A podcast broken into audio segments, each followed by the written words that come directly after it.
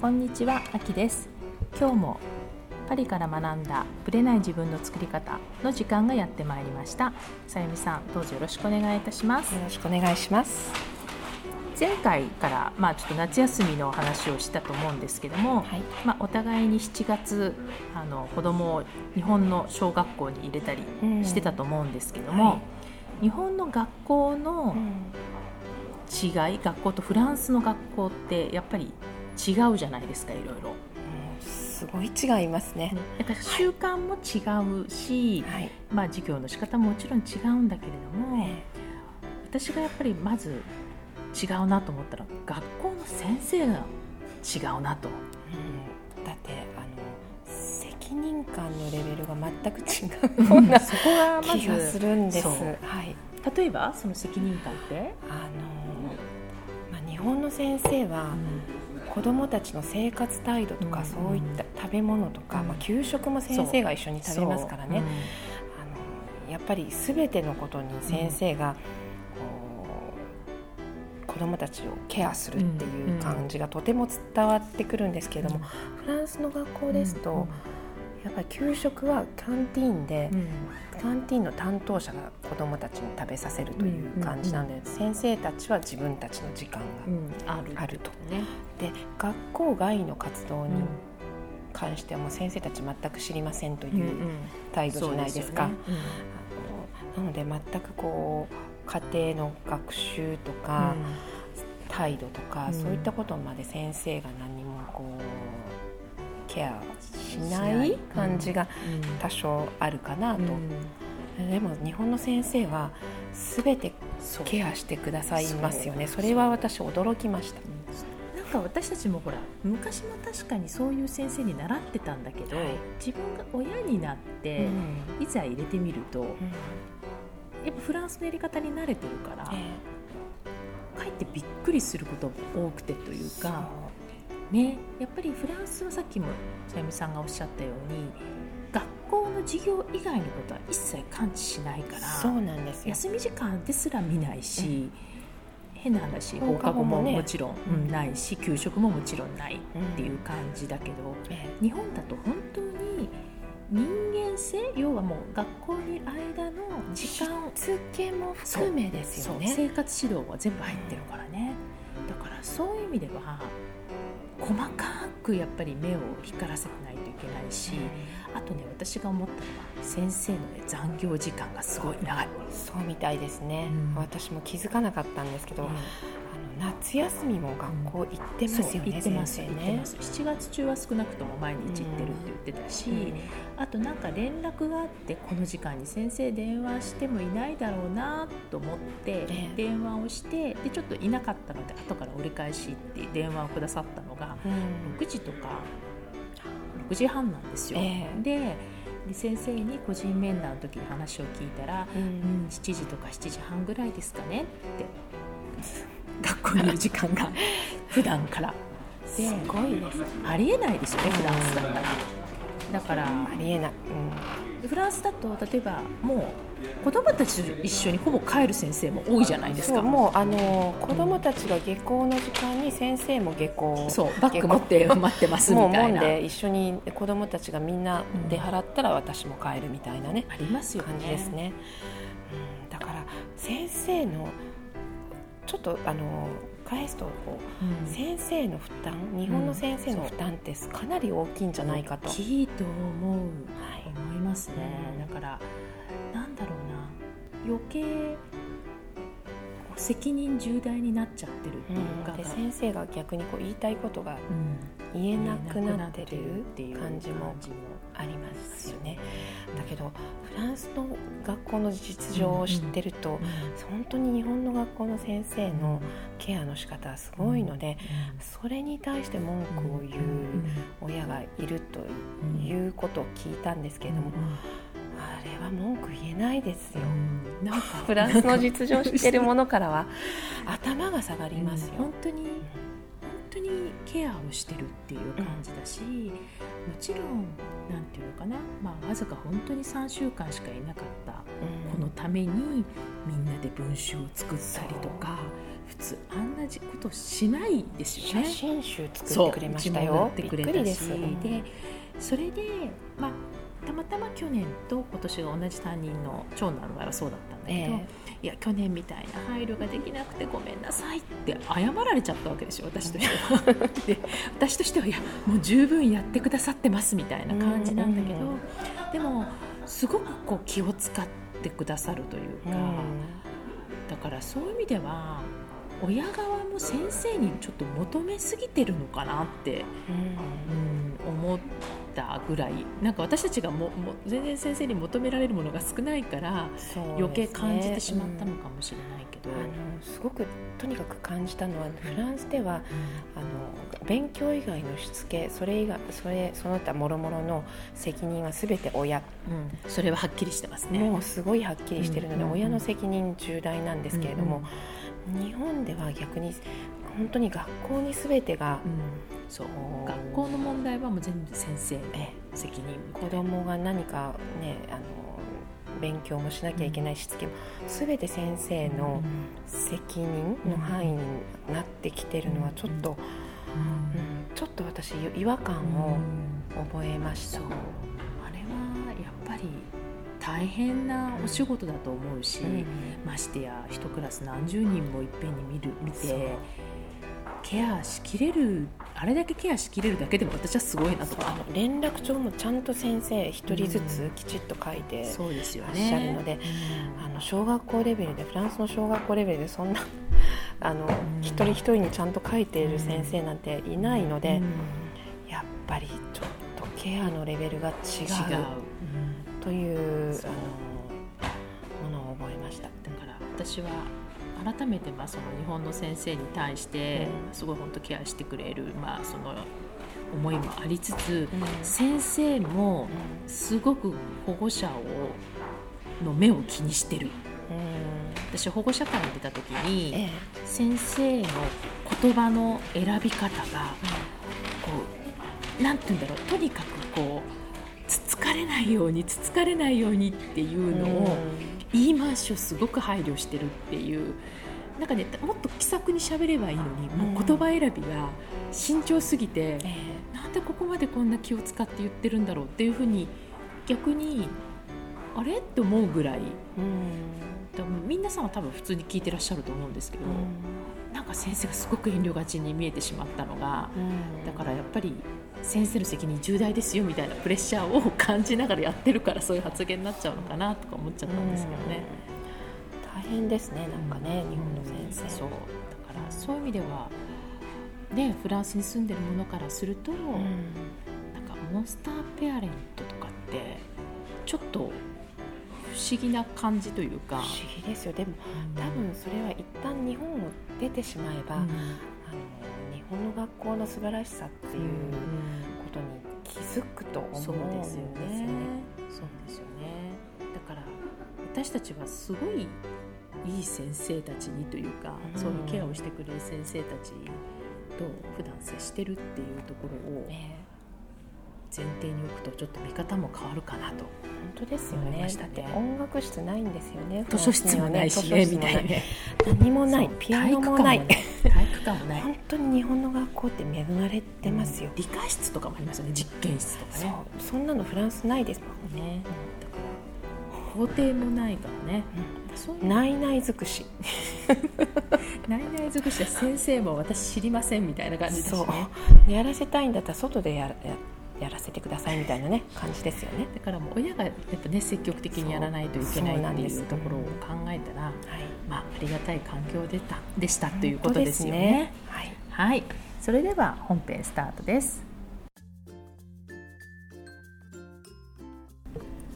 はい、えー、今回は2回目のインタビュー山崎匠さんだったんですけども、はい、今回も、えー、東京で山崎匠さんにお話を伺ってきました、はい、前回はそのフランスに住んでいた彼の経験を踏まえて、まあ、日本との違いとかあとこの人生っていうものをどう考えていくかみたいな話をしたんですけども後半は彼の書いた最近の本についてもお話を伺っています、それではお聞きください。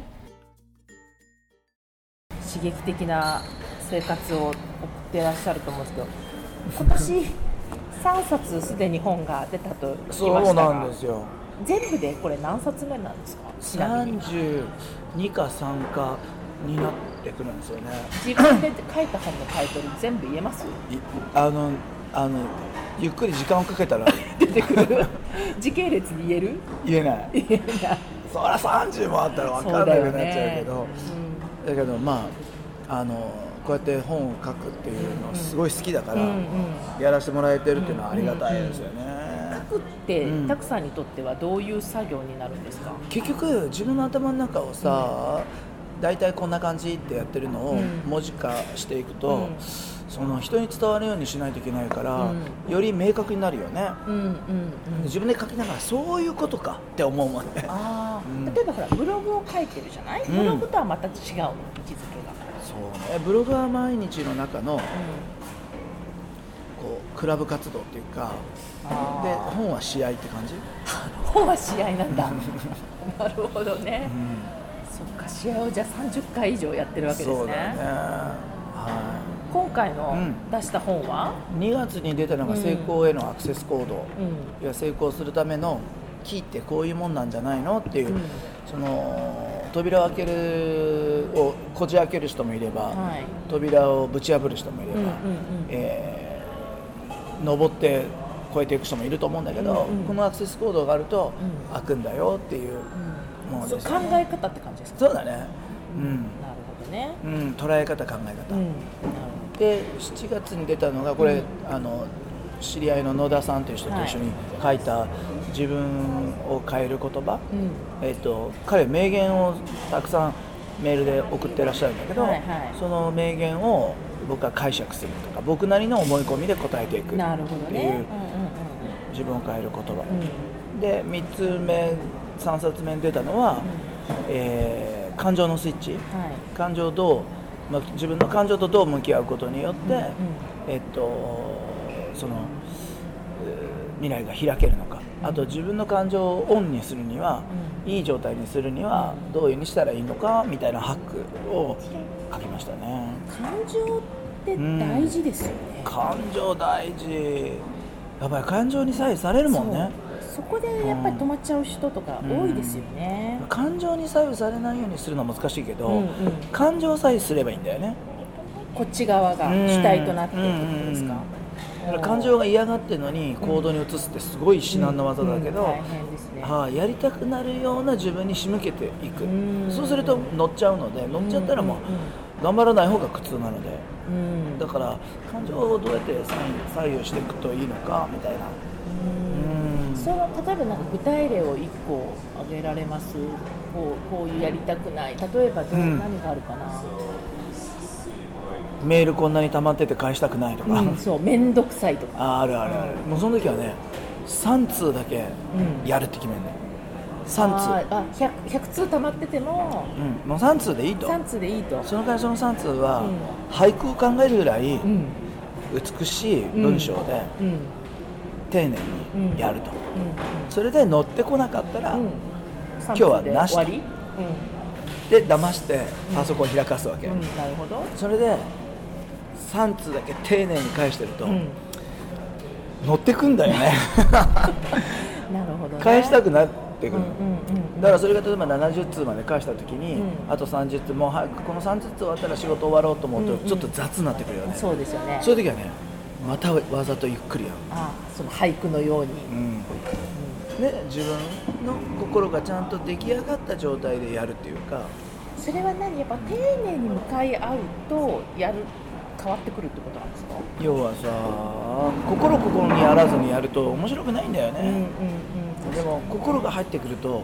何だって実は面白いんだよね、心をここにあらずから心を込めてやるために何かこう必要なか必要っていうか大切な考え方ってありますか、丁寧にゆっくりじゃない、うん、やっぱ丁寧にゆっくりか、うん。で例えばさ、うん。昨日ホームパーティーやって山盛り皿が、うんうん、残ってね。これ洗わないといけないんで、もうもうちゃちゃちゃちゃ洗ってもう次の仕事したいと思ってる時って苦痛じゃない、苦痛ですね、でそれをねあの丁寧にやろうと、で丁寧に洗い出したらハマっちゃうもんだ何なんですかねこれあれ何なんだろう。でね取っかかりが難しいじゃない、うん、そうです。最初ね。ね、うん。そのえーうんざりこんなにあると思う時に5分あったらやる今5分あると、うん。でも5分じゃうん。全体のもう10分の1もできないじゃない、うん。そんなんやっても二度手間だし、うんうんと思わず、うん。うん5分でもやる。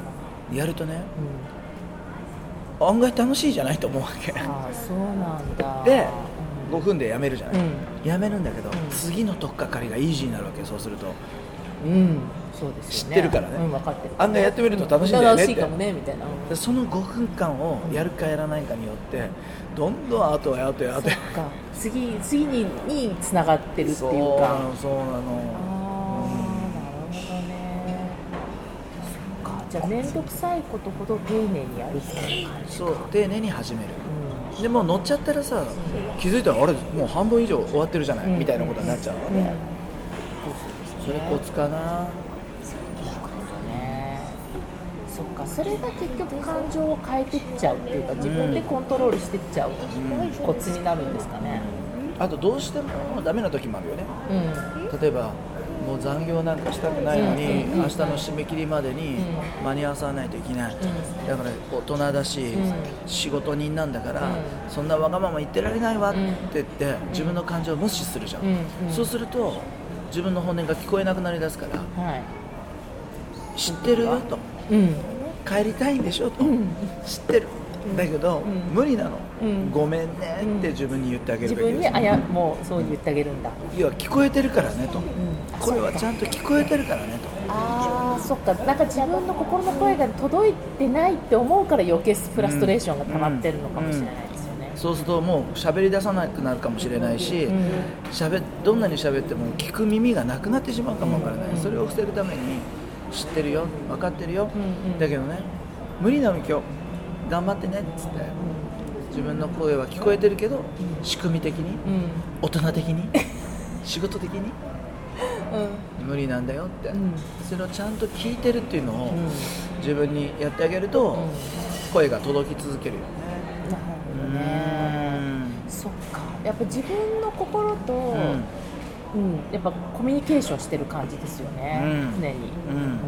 要は自分という第一人者を第二人者として、ん。第三人者三人称の三、第三の人間として見るって大切ですよね、大切ですよね、客観的になるってことになるんですかねそうだよね、なるだから自分から見えるカメラを1カメって呼んでて、んうん。相手から見えるカメラを2カメ、うでその相手と自分が会話してるのを、えー、とおカメ8目で見てるのが それが3カメ。で、うん過去から見てるのが4カメで未来から見てるのが5カメ。この5つのカメラ5がカメまであるんだ。うん。あの横から見たら6カメまでもあるけどね。あだからそれを自分という人間を自分という意識を持ちながら二人称で2カメから見れた時にうん。本音っていうのが届くよね。ーなるほどうねん。そっか。5カメまでは考えてなかった。なうん。3カメまでは絶対必要だなとは思ってたんだけどうん。確かに5カメまで見たら全然視点変わりますよね。使ってるけどね。うん。例えば過去ああいう思いしたからうん。今の判断はこうしたいなっていううん。その影響を与えてるじゃないですか、はい。だけどそれと今度はさ死っていう自分の人生が終わるっていうところから今を眺めた時の正しいが若干ずれてんだよね。この若干がうん。実は若干がゆえにう人は気づきにくいしうん。大きな大きな差が生まれてしまう。そっか。そのズレはどうしたらいいんですか？ズレは想定してみることだよねね。ね想定してみることだよね。だからいくつまで大体生きるか決めといた方がいいよね。自分の中でね。うん、でそれより長く生きたらおまけでん儲けものじゃないですか、儲俺あの親父69で他界してるので、うん。とりあえず70まで生きると。うん。で70以上は儲けも儲けもうんというように想定してうん。やってるんですけどね、あじゃあたくさんの中では70から見た自分、うん。要はそこから逆算してるんですか、うんうん。70のからこうそうですね50の51の今まで、50代のうん。10年間と60年ったんでこれ2クールでも、うん。とりあえず、まあ、その20年でいっちゃうもんね。上がりですもんね、だから過去10年前から今日までって、うん。そんなに長くなかったよねもっと早くなってくるかもしれないですよね。うんそうなんですよね。それ考えると2クールってそんなにはあの長くはないよね、決して短い時間でもないけど、うんうんうん。さてそれをどういうふうにうん生きるのかって、うん。えちなみに60じゃあこの、うん。あ最後のワンクールに入るときにどういう状態がたくさんの中でこう今のところ目指してるうん。感じだ言えだからるか50代はそういう意味で言うと今までの延長線上のキャラのうん。50代、うん。で60代っていうのはちょっともう一つキャラが変わるよね、うん。年齢的にも。なるほど。キャラっていうのはちなみに？今のノリでいけると思うのこの10年は、あ50代は、うん、このノリじゃなくなってくるよね。うんまあ60ややってもいけるとは思うんだけど。このノリの人いますよあいるか。うん。そういう意味で言うとさ、う年齢をさ、その海外にいる時は感じにくいよね、うん。うん。あの意識したことないし、ある意味いくつって聞くことも聞かれることもないし、うん。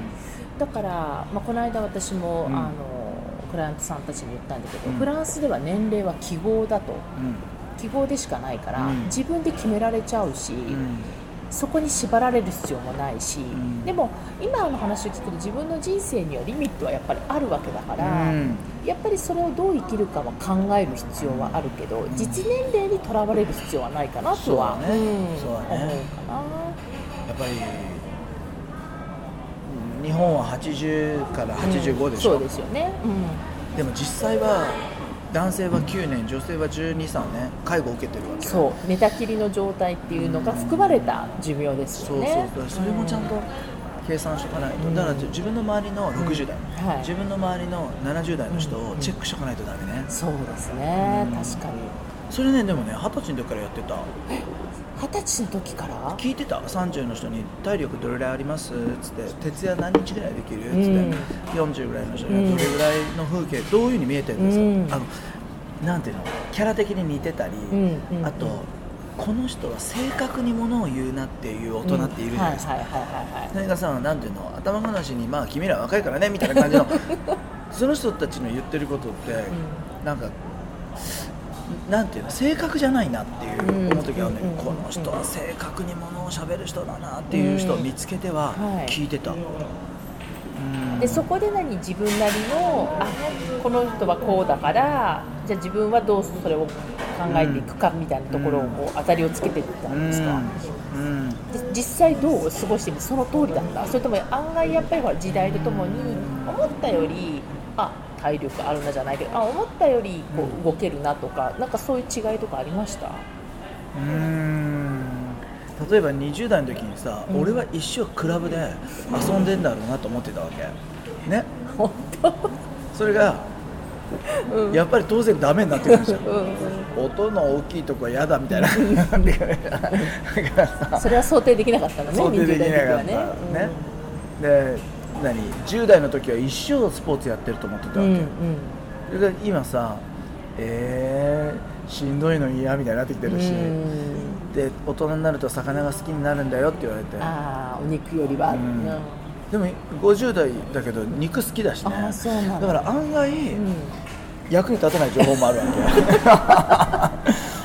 うんうんうん。だから個人差があるよね。個人差はありますよね。しかし参考にした方がいいな、ん。例えば僕は、えー、とあれいくつだっけな30代の半ばぐらいの時に、うん。その10いくつ年上の人にさ、はその実際どうですかと、うん。感覚っていうのは、うん。やっぱりこう田舎生活が好きな人もいるし、都会が好きな人もいる。まあ、タクがアーティストでずっといたいならば、うん。青山とか六本木とかあのうん。辺りにいた方がいいよってやっぱり言われたのね、うん。でやっぱり刺激がなかったら、うんあの自分の中から反射的に出てこないから、うんそのクリエイティブクリエイティブな。うん。だからやっぱり引っ込んじゃうと、うん。やっぱりあの何？そういう意味で言うと癒しの作品はできるかもわからないけど、尖ったものはできてこないぞって言われたので、うん。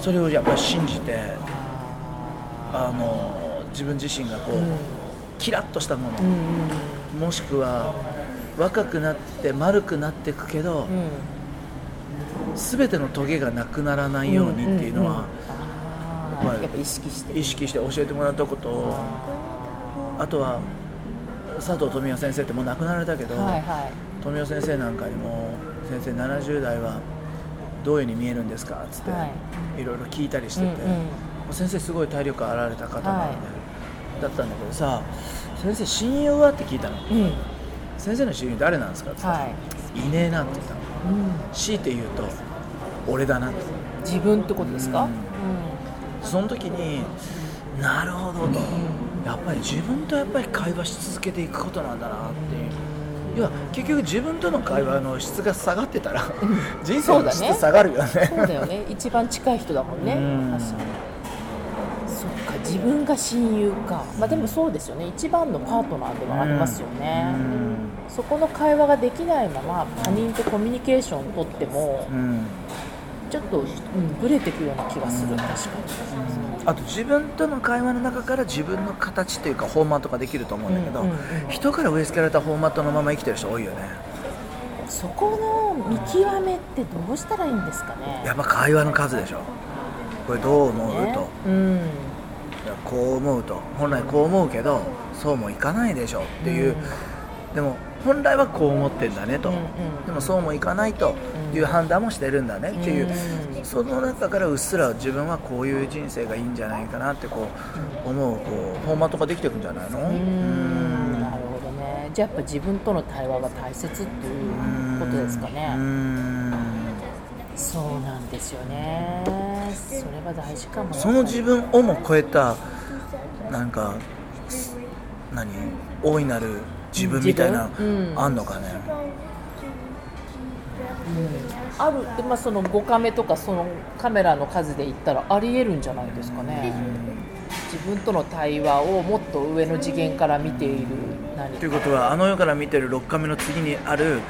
その上の神と呼べるところから見てる7カメみたいな、7カメみたいな7ぐらいまでありそうですよね、まあそこまで行くまでがね、まあ、大変かもしれないけどでも higher self 的なもんうんあるよ。私はある,、うん、あるような気がする。そんなスピリチュアルではないんだけれども、でもそういう視点はもあるかもしれないっていう視点を持っとくだけでも違うかなと思うんですけど、タクさんはどうですか、いや結局僕やっぱりリインカーネーションが重要だと思っていて その来世があるという前提で見たいなって思うし、その仕組みすら超えたうん。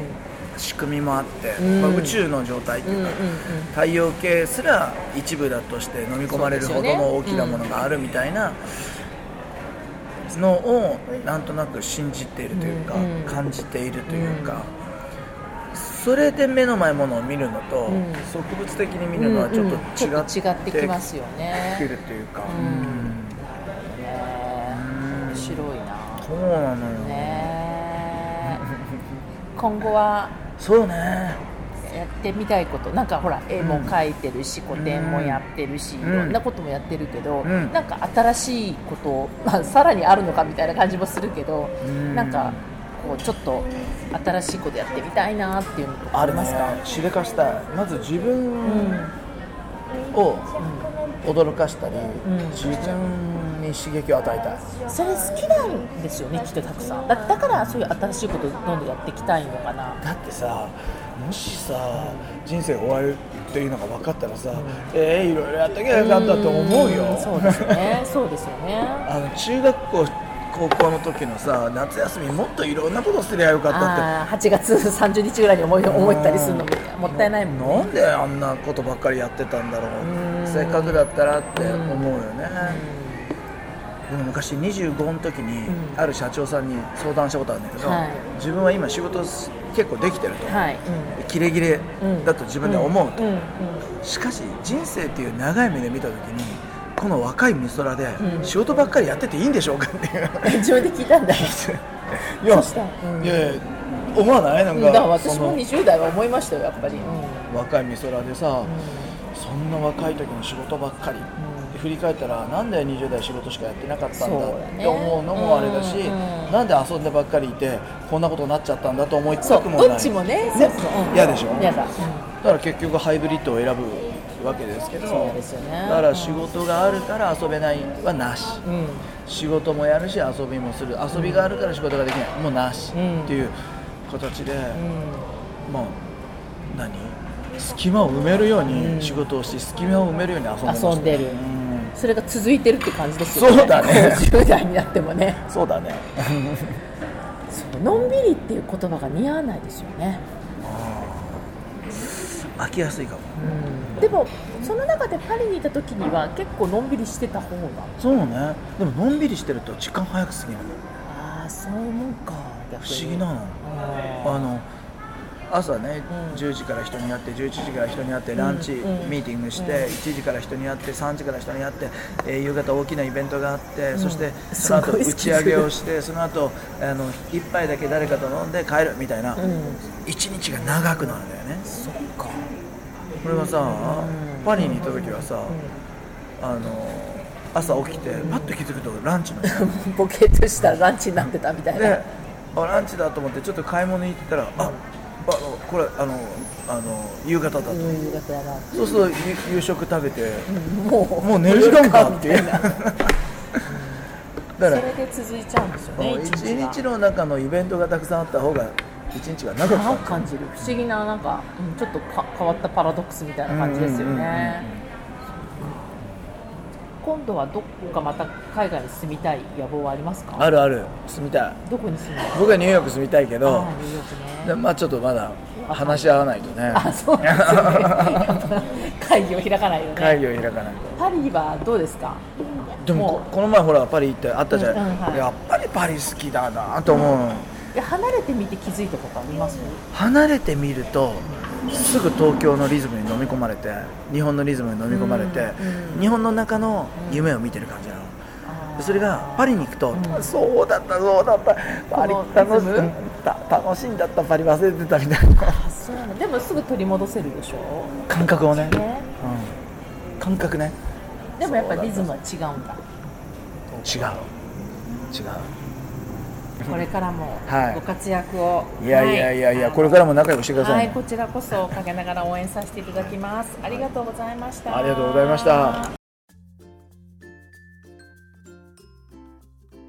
はい2回目の、えー山崎匠さんのインタビューでしたけども、はい。まあ、今回もちょっとかなり盛り上がった感じでしたけども、えーさゆみさんの、まあ、今回のインタビューを聞いた感想ってどんなところにありますか？はい、えー私がすごく面白いなと思ったのが、こう自分あカメラですね、はいはい。うん。1カメから7カメぐらいまでね、はいお話しされてましたよ見ね。そういったふうにこう視点をこう、うん。切り替えていく、うん。そしてあの自分の見方というか、はい。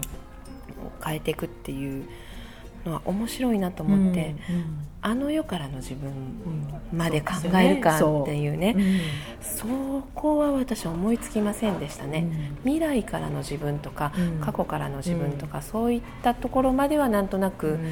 こう思ったことはあるんですが、うんうんあの世。宇宙のどこか あ,、ね。うん。あのそういう考え方もできるかと思って、うんうんでも普段からそういう考え方ができるとええ。面倒、くさい感情の問題ってやっぱ消えていくというか、うんうんうん。やっぱニュートラルになれる。やっぱ一番大きなね、うん視点だと思うので、うん。やっぱ普段から1カメとせいぜい2カメぐらいしか見てないから、うんそうですね。もうそのモヤモヤが残ったり感情的にやっぱり嫌になったりすると思うんですよね。でも3カメ4カメ5カメって広げていくと、うん自分をもっと冷静に見れるというか、うん。客観的に見れるようになってくると、うん。そんな細かい感情に左右されなくなるっていうところでは、かなり勉強になるお話が聞けたんじゃないかなと、うん。思いますね。あとあの自分の人生うん。今後のあと何年ぐらい生きられるかっていううことからちょっと逆算したりとか、は50代の自分はどういうふうに60代70代、ん。でもあのあの自分の両親が何歳ぐらいまで生きてるからは、うんうんあとワンクールツークールぐらいかなとか、うんうんそういった風な見方ができるっていうのはまたすごいなともすごいですよね。思いましたね。うん。うん。そんなふうに考えてました？考えたことなかったですよ。あと何年とか、なんとなくこう毎日うん。まだずっと続くだろうと、そうですようね、ん女性だからなんでしょうかねなんか。何なんですかね。なんか自分の寿命が考えるんですよ。例えば、うん。ご自分の例えばこのぐらいの年までは生きるだろう。うん。って考えたらそこは点であって、ねでもととりあえずまず目先の5年とか、うんうん。10年ぐらいしか考えないですよ5ね年せいぜい5年10年単位ですよね、うんそこをこうもう 20, 10年単位で降りてきてるっていう考え方うがん。すごく新鮮だし、新鮮でした、うん。私あの祖母がまだ両親は、あのうん。生きてるんですけども、はい祖母が105歳で 亡くなったのでうん。もしかして祖母と同じぐらい生きるかなと思ったら、うん。105までどういうプランニングしようと。まだ人生の折り返しも来てないってことじゃないですか。ちょっと考えましたよ、これは考えといた方まだがいい前半の終わりも来てないんでしょさやかさんだって考えそう考えたらもし祖母と同じだけ生きるとたらしたら、うんうん。まあ、100歳考えたって50歳ですからね半分で。まだ50になってませんからね。ねだからそう考えるとまだ前半の最後の方だから。じゃあもっともっといける？みたいな。で後半まるまる50年残ってるっていう感じですよね。そうあのたくさんのすごいなと思ったところは、ちゃんとこう自分があとなあ何年ぐらい介護を受けるかなみたいな、そこまで考考えるかあとはおまけだって考えるっていう。発想ですよね。すごいなと思いましたね。だからそういう発想はやっぱり私たちもなんか普段あんま考えないかもしれないけど、うん。考えるいいきっかけになるなと、うん。うんあとね私がすごい面白いなと思ったのはこう、まあ、たまたまメールの返信の仕方の話が出てたけども、その忙しい時ほどとか面倒くさい時ほどゆっくり丁寧にやるうん。っていうあの考え方。例えば、うん。お皿を洗わなきゃいけないんだけどそのお皿を丁寧に向かい合って洗うとか、うん。メールを俳句を考えるかのように、うんうん。あの一生懸命返信すると乗ってくる自分がいるっていうその自分のリズムをつかむっていうところをうん。知るっていうのはすごいいいなと思いましたね。うん。私もやってみたいなと思いつつ、うんうん。なんかバタバタしそうだなとそう。だから常にやっぱり意識しておくっていうことが うん。大事なんですよ、うん。でも私もねやっぱ思うんですよメールも早く返信しなきゃと思いながら、うん。一回始めちゃうと結構波に乗れてあ楽しくできるじゃないと思うんだけど、うん取り掛かるまでが長かったりする。そこまでなんですね。そそそこ何でもそうですよね。こうスポーツするとかうん。エクササイズしなきゃうん。みたいないう、そういう時もそこまでが大変。一旦やり始めたらね、いいんですよね、はい。だからもうやらないといけないそのたくさんも言ってたけども、やりたくないよね。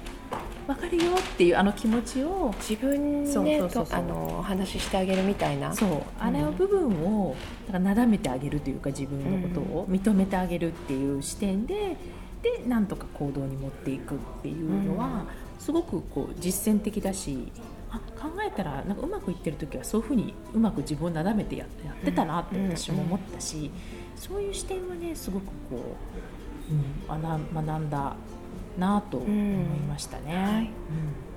はい。えー次回もまた素敵なゲストをお呼びしたいと思いますけども、多分参考になったところもたくさんあるんじゃないかなとはいうん。思いますのでまた次回も楽しみにしていてください。はい。ありがとうございました。